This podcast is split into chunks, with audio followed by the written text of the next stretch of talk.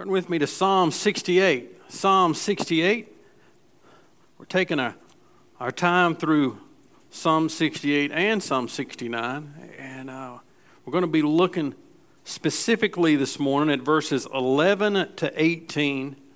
Um, but as you find it and stand, I'm going to begin. I'm going to read the first three verses because really we're talking about this God that rises up and then what he displays to us, what we can learn from him, and then how we can live that out as, as his followers. So let's stand to our feet. And uh, Psalm 60, this is a psalm of David, a song that God's people would sing when they would gather together. Uh, let's look first at the first three verses of Psalms 68. It says, God shall arise, his enemies shall be scattered, and those who hate him shall flee before him. And smoke, as smoke is driven away, so shall you drive them away, as wax melts before fire. So the wicked shall perish before God. But the righteous shall be glad. They shall exult before God. They shall be jubilant with joy. Verse 11 The Lord gives the word. The women who announce the news are a great host. The kings of the armies, they flee, they flee. The women at home divide the spoils, though you men lie among the sheepfolds. The wings of a dove covered with silver, its pinions with shimmering gold. When the Almighty scatters kings there, let snow fall on Zalmon. O mountain of God, O mountain of Bashan, O many peaked mountain, mountain of Bashan, why do you look with hatred, O many peaked mountain, at the mount that God desired for his abode? Yes, where the Lord will dwell forever. The chariots of God are twice ten thousand, thousands upon thousands. The Lord is among them. Sinai is now in the sanctuary. You ascended on high, leading a host of captives in your train and receiving gifts among men, even among the rebellious, that the Lord God may dwell there. This is God's word.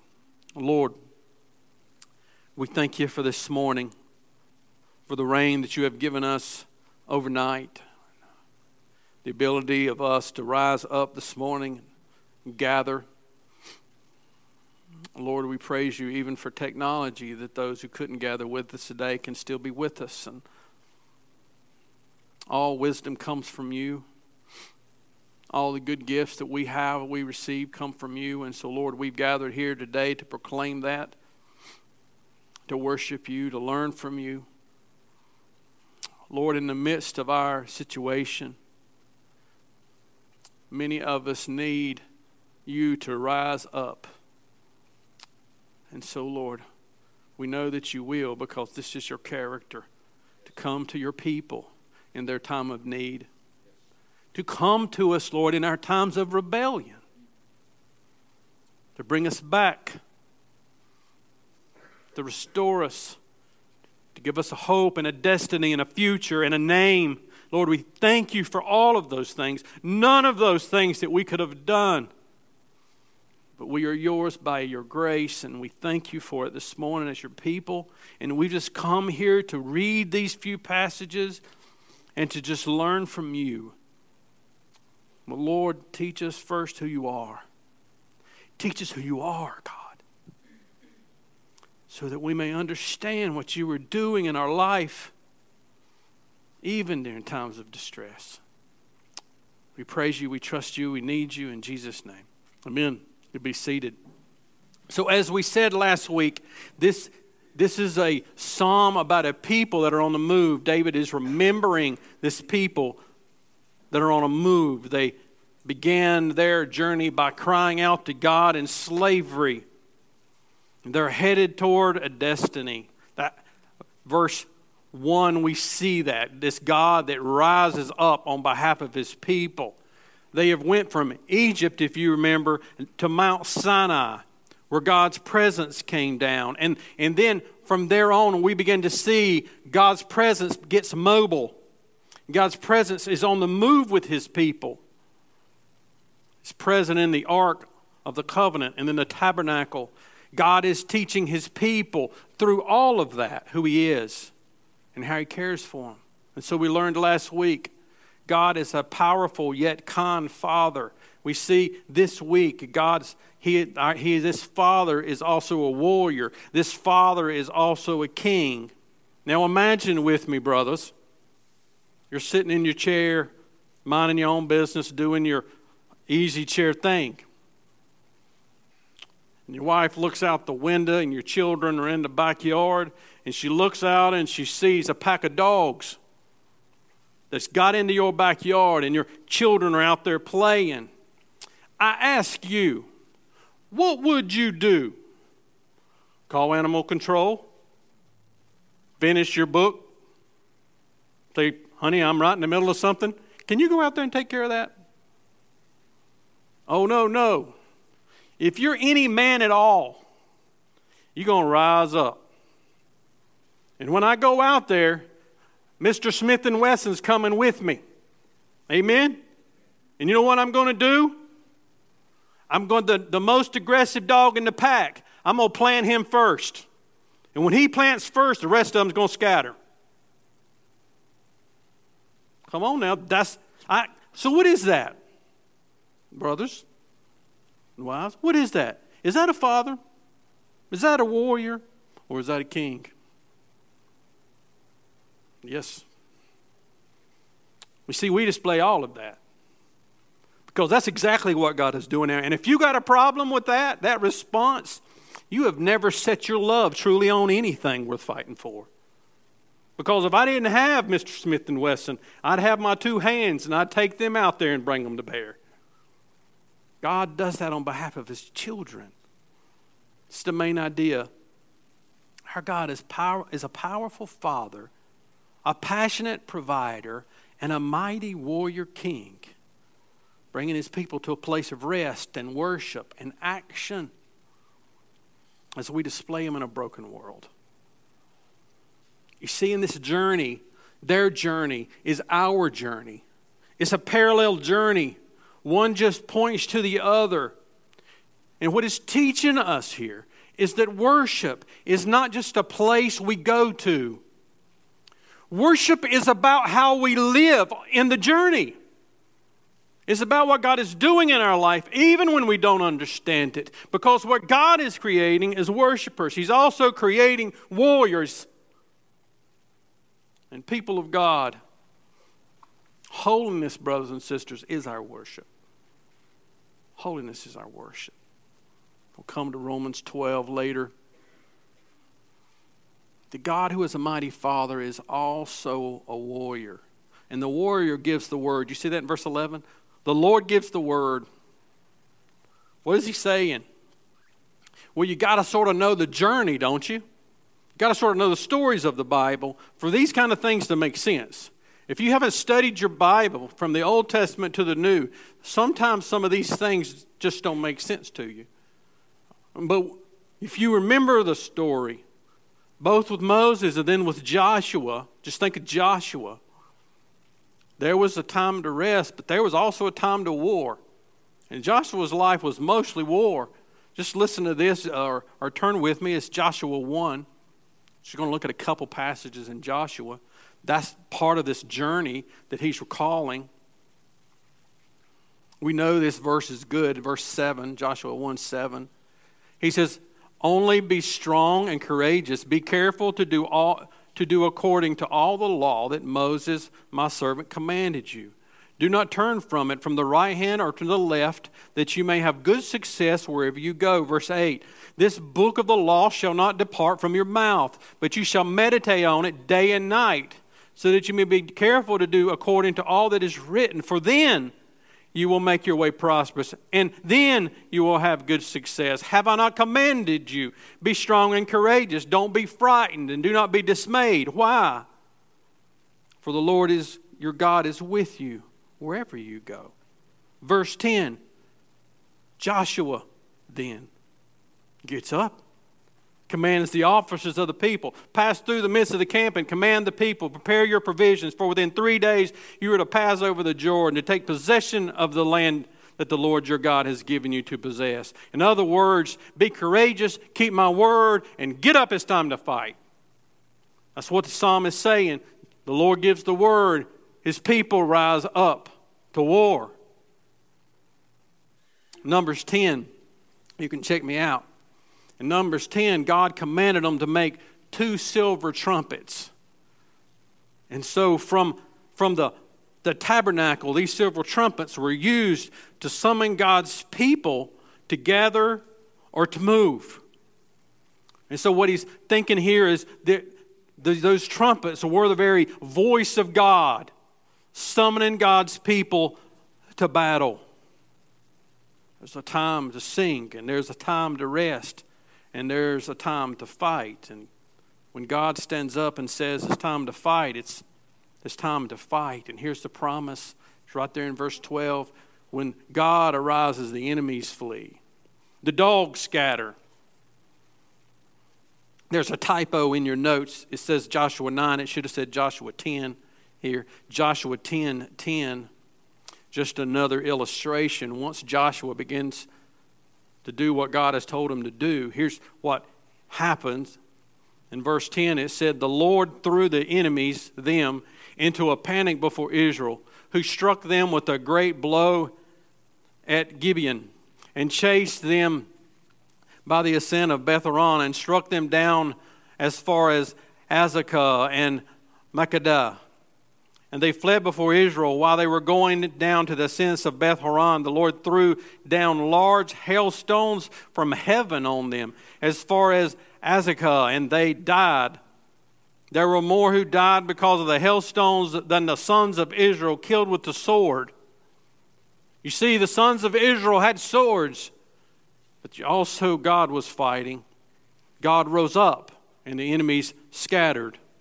And the women, look at verse 11, second line, the women rejoiced. The, the women announced the news you see, in this battle, in this spiritual battle uh, called life that we fight, in the church, men have a part in the battle and victory, and women have a part in the battle and victory. It's a sign we all have a part in the battle and in the victory. The men are part in the battle. They got their swords. The king has called them to war, and they have put on their gear. The women declare. Uh, the picture is here on the front end of this battle is the women are running from tent to tent, rousing the men and their sons to war. if they're like my house, she's trying to help them find all the things they can't find. You know, I got one shoe, I can't find the other one. Can't find the keys to my chariot or something, you know. They have a part. They are the praise team that are rousing their the men to battle and welcoming them back from the battle. Both on the front end of going to war, both in the victory coming back from war, they are part of it. In other words, we all have part of the mission of God. All of us. We're all called to it. Just so we see it, it's this in Scripture, let me read you a couple of passages. 1 Samuel 18 verse 6, David has struck down the Philistines. And in 1 Samuel 18 6, it says this As they were coming home, when David returned from striking down the Philistine, the women came out from all the cities of Israel, singing and dancing to meet the king Saul with tambourines, with songs of joy, with musical instruments. And the women sang to one another as they celebrated. Saul struck down his thousands, and David his ten thousands. When God killed Pharaoh's army in Exodus 15 and verse 19 says this When the horses of Pharaoh went with his chariots and his horsemen went into the sea, the Lord brought back the waters of the sea upon them, but the midst but the people of Israel walked on dry ground in the midst of the sea. Then Miriam, the prophetess, the sister of Aaron, took her tambourine in her hand, and all the women went out before her with tambourines and dancing. And Mir- Miriam sang, Sing to the Lord, for he has triumphed gloriously. The horse and the rider he has thrown into the sea. They declare, the men rise to go to war, the women's declare, and they divide verse 12, second line says, The women at home divide the spoils, though you men lie among the sheepfolds. What we believe David is getting at here, he's going to make his point a little bit later, that from the weakest to the mightiest, and everybody in between, we all have a part of the war, and we all have a part of the spoils of war. Uh, let me just uh, show you what I think's in his mind. 1 Samuel 30, 1 Samuel 30, verse 21, gives us sort of an illustration of what he could be talking about. So there's a, by the way, in, in, this, in this psalm, it's complicated because there's a lot of mystery in this symbolic language, and some of which we have, we have almost lost it to because we don't live in their context. But just, just check this out. 1 Samuel 30, verse 21. David and, and his men have been fighting. And if you see in verse 21, there was a couple hundred men that were just dead dog tired. I mean, they were too exhausted. They said, It's time we're going to keep, we're going to go. And they said, No, I'm, we're too tired. And so they stayed behind. And so after they, after the other men went and fought, and after they won, they came back. And um, Verse 22. It says, Then all the wicked and worthless fellows among the men who had gone with David said, Because they did not go with us, we will not give them any of the spoil that we have recovered, except that each may, may lead away his wife and children and depart. They said, Just, you didn't help us fight. They just need to take their families and go home. They're not taking anything that we fought for. Verse 23. But David said, you shall not do so, my brothers. With what the Lord has given us, He has preserved us and given us into the hand of the band that came against us. Who would listen to you in this matter? For as for as his share is who goes down into the battle, so shall his share be who stays by the baggage. Their share shall be alike. And he made it a statute and a rule for Israel from that day forward. Everybody's got a point. Everybody's got a place. Not everybody can pick up a sword and swing it. And not everybody's even supposed to. But everybody gets in the share of the battle because everybody has their part to play.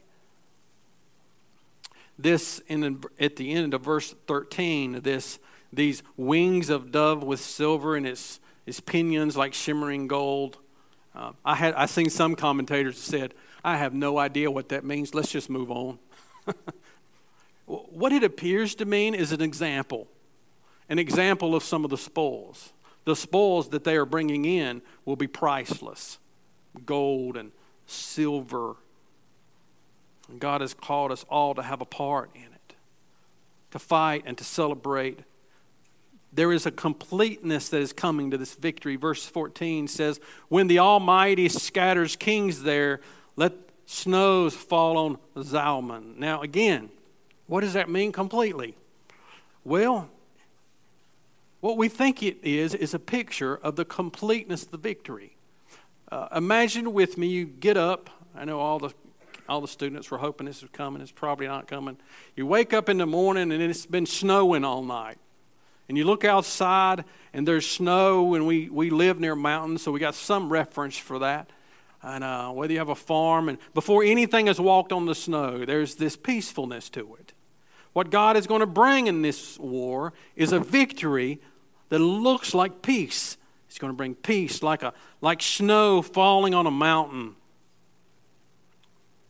And so, though this warrior king could have defeated our enemies and their enemies all by himself, and sometimes he does.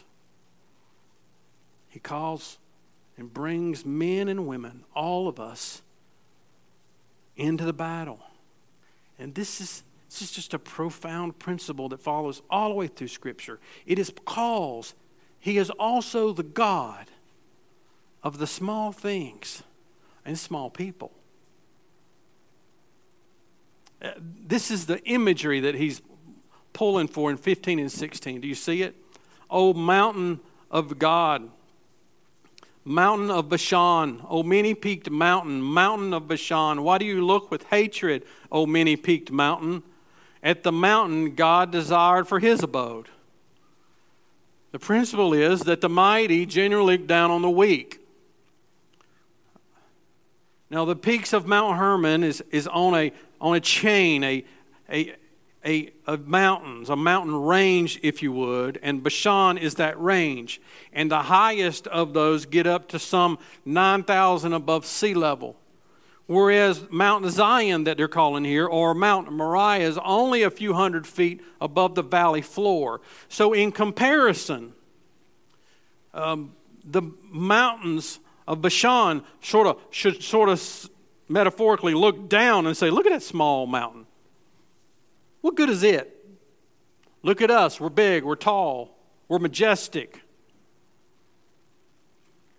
He said, Why are you doing that? Here's the picture God chose the small mountain. God chose the small mountain. And so he has this power to level the mightiest and to lift the weakest. But you got to get this today. If you, don't, if you don't understand this principle in the Bible from beginning to end, you will struggle your whole life long. This is accent, the psalmist is accenting God's freedom for God to choose according to his own purpose. He chooses what he chooses. And he don't choose it because it's already mighty and it already has it together and it's already majestic. He, oh no. What does he choose? He chooses a little hill Deuteronomy 7 6. God says, For you are a people holy to the Lord your God. The Lord your God has chosen you to be a people for his treasured possession out of all of the peoples who are on the face of the earth. Verse 7 It is not because you were more in number than any other people that the Lord has set his love on you and chose you, for you are the fewest of all peoples. That's the principle in the Bible. God chose is his freedom to choose according to his own purpose, and he chooses the weak things. He lifts the weak. The Lord's choice is fixed. That's the best news in all the world, Christians. The Lord has set his love on you. It's what he says to his people. Isn't that what he said? He set his love on you. And you didn't deserve it. It wasn't because you had it together, it was precisely because you didn't. It's the biblical principle here. The Lord picks the weak and the lowly and the broken. David is remembering something, isn't he? I was the, the weakest of eight sons of Jesse. God called me from the mountain of taking care of the sheep and made me a king. If you think yourself of being poor or weak or unimportant or handicapped or useless. Take heart in this. You are exactly who God chooses to use. 1 Corinthians 1:27 says this, but God chose what is foolish in the world to shame the wise. God chose what is weak in the world to shame the strong. God chose what is low and despised in the world, even the things that are not, to bring to nothing nothing the things that are, so that no human might boast in the presence of God. And because of him, you are in Christ Jesus, who became to us wisdom from God, righteousness and sanctification and redemption, so that it is written, Let the one who boasts boast in the Lord. Amen. That's the principle. That's enough. That should be enough to set you to worship this morning. The warrior God chooses weak things and weak people and he sets his love on him. He chooses him. And listen, that means something. That's why this doctrine of God's freedom is important because what God chooses, there he dwells. You with me? This isn't where doctrine is connected, it's where God's character meets your life. God's freedom to choose here he chose that mountain and he chose that people. And because he chose them, his presence is there with them. Into verse 16. He said, Yes, where the Lord will dwell forever. Notice the connection of God choosing this little mountain Now God's dwelling place is on that mountain. And so, what is with God and that mountain? Verse 17 the chariots of God. The army of God. The power of God are twice 10,000, thousands upon thousands. The Lord is among them. Sinai is now in the sanctuary. God's word corrects, corrects us constantly. Uh, how many of us, how many times have I done it? I, I don't know. God corrected me this week. When we say the, the ark or the tabernacle was, was merely a symbol of God's presence, it's not true. The ark, the tabernacle, even Zion itself was a physical reality of something that is greater. God was there. God was there. And so when we come to the elements, when we gather on Sunday, when we stir those waters, it is a, it is a picture of something of a greater reality. God is here. How dare we treat this as optional or act like it doesn't matter or sit here dead on Sunday? God said He would be here. God is here. That's what he's saying. In Psalms 42, verse 2, in corporate worship, the faithful appear before God. In Psalms 27, 4, the worshipers gaze on the beauty of God. In Psalm 63, we look upon God, behold his power and his glory. In Psalms 22, 3, in the worship gathering, God is enthroned on the praises of Israel. When we are filled with God's Spirit, God is here. Wherever we go. David is gathering, he's excited. He's remembering this journey had a culmination. First Chronicles 15, we're not going to read it, verses 25 to 28. That day when David brings the ark into Zion. And the people were dancing, and David was dancing and worshiping. Why? Because the ark was there? No, because God was there. This is the culmination for David. He, you see, he's the God, yes. He's a warrior God. But wherever God is, there is holiness. He's the God of holiness. That's what he's saying here. The Lord is among them. Verse 17 Sinai is now the sanctuary. This is the climax. The mountain was holy because God was there. Two mountains Mount Sinai first, Mount Zion second. Mount Zion has always been the presence of God with his people. The tabernacle was holy because God was there. And some of us are not moved by it because we've simply skipped over Leviticus and Deuteronomy and some of those and said this thing's hard to read and it's boring and it has all those details and all that blood. And so we miss the point of what God meant to teach us was the same thing it meant to teach the Jewish people I am holy and you are not. And a greater sacrifice has to come to fix this problem all the blood and all the gold and all the specificity was meant to teach us something. Where God is, there is holiness. The ark and the covenant, and the tabernacle were more than a symbol. They were a comfort to God's people. God is with us. Therefore, therefore we should be holy because God is here. You see the argument? That which God chooses, God dwells. Wherever God is, is holy. We should be holy because God is here. Colossians 1:27 says this, to them God chose to make known how great among the Gentiles are the riches of the glory of this mystery, which is Christ in you, the hope of glory. Wherever God is, there is holiness. God's dwelling with his people. His abode he has set up, not only with us now, but in us. This is what gives us the confidence to rise up, to fight when we need to fight, the confidence to win.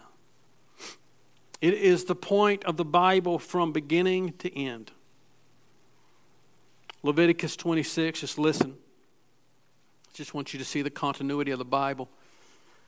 Leviticus 26, verse 11 says, I will make my dwelling among you, and my soul shall not abhor you and I will walk among you, and I will be your God, and you shall be my people. I am the Lord your God that brought you out of the land of Egypt, that you should not be their, their slaves. And I have broken the, bar, the yoke and made you walk erect. If you're saved today, God has broken the bound of slavery. So put your shoulders back and get your head up. We're a child of the King. Got nothing to hang our head about. We got no, willing, no reason to live in shame. God has set us free. Revelation 21 3, on the other end of this thing, listen to what he says. And I heard a loud voice from the throne saying, Behold, the dwelling place of God is with man, and he will dwell with them, and they will be his people, and God himself will be with them as their God. That's how this thing ends. With God with his people. That's the way it began. That's what sin broke. And that's what Christ fixed, and that's what we shall receive because God has promised it to be so. The warrior God is a warrior, yes, but he's also a sovereign king who brings us and leads us into victory. That's verse 18. The God who is our king. Verse 18 says, You ascended on high leading a host of captives in your train, and receiving gifts among men. Even among the rebellious, the Lord God may dwell there. This king is the king who ascends. You see, he's a king. He, he is a warrior, yes. He's a father, yes. He's also a king who has just won a battle. This is the picture of our Lord who left his throne and descended, fought a fight and finished it, ascended back and sits back on the throne where he is reigning and ruling right now. And we are following him. The victory march of a war in that time when it was won, the king, his warriors, his captives, and the spoils come a marching in. That's when the women began to holler and rejoice and get their instruments. The boys are coming back home. And look, notice this. You got to you got to grab Ephesians here. So go ahead and find, if you want to, Ephesians chapter 2. I want you to put this together. Keep your place there in Psalms. The king who ascends is the king who both receives and the king who gives. He receives and he gives. This is just a profound picture that Paul wants us to understand. This, this gospel picture that's being painted here. You see, in Jesus Christ, these captives are set free. In Jesus Christ, these captives are not only set free, they're given gifts and they join the mission. That's the gospel. It's your story. Uh, look at Ephesians 2, verse 12. It says, Remember that you were at that time separated from Christ, alienated from the commonwealth of Israel, strangers to the covenant of promise, having no hope and without God in this world. Verse 13. But now in Christ Jesus, you who were once afar off have been brought near by the blood of Christ. Think of this. This is Israel's story. This is our story. God chose the weakest people, Israel, to use to bring through them the seed that would be Jesus Christ, that He would bring Him into the world. And then, after He finished redemption, He calls the Gentiles out of the slavery of paganism into the freedom of Christ the King. And He gives all of us gifts, and He sends us all out on one great mission for one purpose worship. Worship. So there is no slave, there is no free, there is no, there is no racism, there is nothing. There's only people. They were once a slave, and they're now children. And He gifts us all. This is where Paul wants us to understand that text. Verse 18. Look at now, flip over a couple of pages in Ephesians to Ephesians 4. What Paul is doing here is he is connecting your Bible together for you. He is fulfilling you. He's helping you understand that the fulfillment of everything that was pointed to in the old was the church of Jesus Christ. Ephesians 4, verse 4. There is one body and one spirit, just as you were called to the one hope that belongs to your call. One Lord one faith, one baptism, one God and Father of all, who is over all and through all and in all. But grace was given to each one of us according to the measure of Christ's gifts. Therefore, it says, When he ascended on high, he led a host of captives and he gave gifts to men. So, whereas he, yes, he received gifts, it's interesting, and we could go into the word. I'm not going to. The word here, he said, he gave, he received. It's this picture of, of God not only receiving something, but also giving something, the, the king itself. Most likely, he's referring to here the spoils but what God is, what Paul is bringing into here is he's tying it into the body of Christ. He's trying to help us think like New Covenant, New Testament believers that we now are the body of Christ, joined together in the church. We are the temple, we are the dwelling place of God. And so God gives us gifts, all of us. That's that picture of both men and women. Not all of us have the same gifts, not all of us do the same things, but all of us have the same point. We're on the same mission. And here is the point He delivers us and He gifts us so that we may take our gifts and offer it back to Him as worship. Do you see it?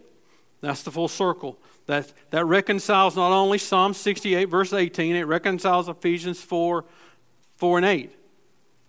He delivers us from captivity. He gives his people. We offer it to him back as worship. This is what Romans 12 is saying, isn't it? Romans 12, 1 and 2. That your life is your spiritual worship. He goes on to talk about gifts. so use them. Uh, listen to this. It's Revelation chapter 4, verses 10 and 11 says in verse 10 the 24 elders fall down before him who is seated on the throne and worship him who lives forever and ever. They cast down their crowns before the throne, saying, Worthy are you, our Lord and God, to receive glory and honor and power. For you created all things, and by your will they existed and were created. Brothers and sisters, those 24 elders are symbolic. 12 tribes in the old and the 12 disciples in the new. That's just simply a symbolic word to say all of God's redeemed one day are going to lay down their crowns at the feet of Him and say, You are worthy. We're not going to be dancing around on, on our little street with our mansions playing football in the backyard. No, no, we're going to be bowed before the King of glory. We're going to be worshiping Him. That's our end. And that's our journey. So here's the question today How are we responding to this God? To the God who is our Father, the God who is our warrior, the God who is our King, and He calls us to display it. Am I celebrating when I should be fighting? Or am I fighting when I should be celebrating? It's easy to get those mixed up, isn't it? Like, when do I fight and when do I rest? What is the purpose of a just war? If you don't know what a just war is, to give you something to study on your own time. Peace. That's the purpose. Not, not the tyrants like Putin who try to consume nations and people as he consumes his own people. Uh, it's peace. So, the, the warfare that we wage first as a Christian is a warfare for holiness because God is with us. It is purity that binds us together as people. It is purity that makes us useful in the kingdom. A couple of passages and we're done.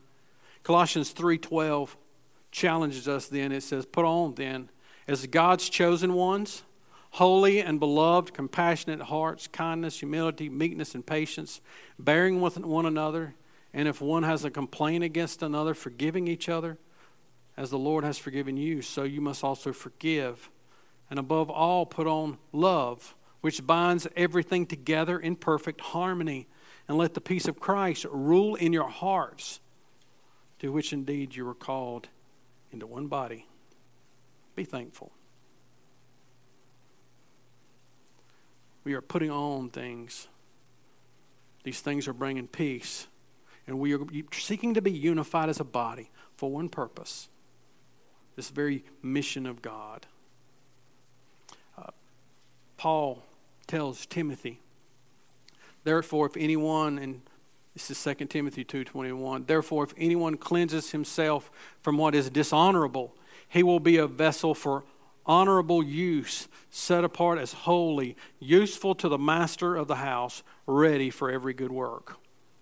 You want to be used in the kingdom of God? Quit dabbling around in secret sin. Because God uses those who understand that everywhere God is is holy. So I'm a child of God and I'm going to pursue holiness. We are called to war for holiness and in mission. I was telling Christina,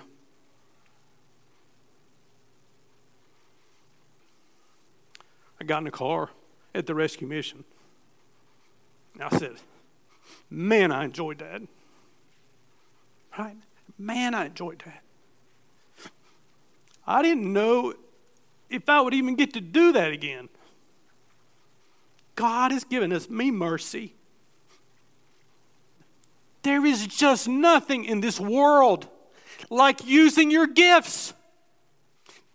Why would you be content not knowing what they are? Why would you be content sitting on a couch when you could be sitting around hungry men or hungry women just wanting you to talk to them about the things of God? Why would you choose anything different? Use your gifts, whatever they are. If you can mop a floor, mop it to the glory of God. And sit back and say, Look what God has given me the ability to do. God gives us all the charge to be like Him, to serve Him, and to make followers of Him. And there are no exceptions to that rule. This is not gender specific, it is not age oriented. It is every child of God. No matter who you are, no matter what age you are, no matter what stage you are, you are called to those three things, and we are called to fight from victory. 1 John 5 4 says this For every child of God defeats this evil world one way faith? That's the question in 1 John 5 5. And who can win this battle against the world? Only those who believe that Jesus is the Son of God. This is the question. Do you believe? And are you ready to fight for the things of God? Jeremiah 6, God's people were at a crossroads. We're going to talk about this in growth group. And God tells them, You need to stop. You need to stop what you're doing. Just stop. You need to look and realize that you're at a crossroads. And which path you take determines whether it's life or destruction, blessing or cursing.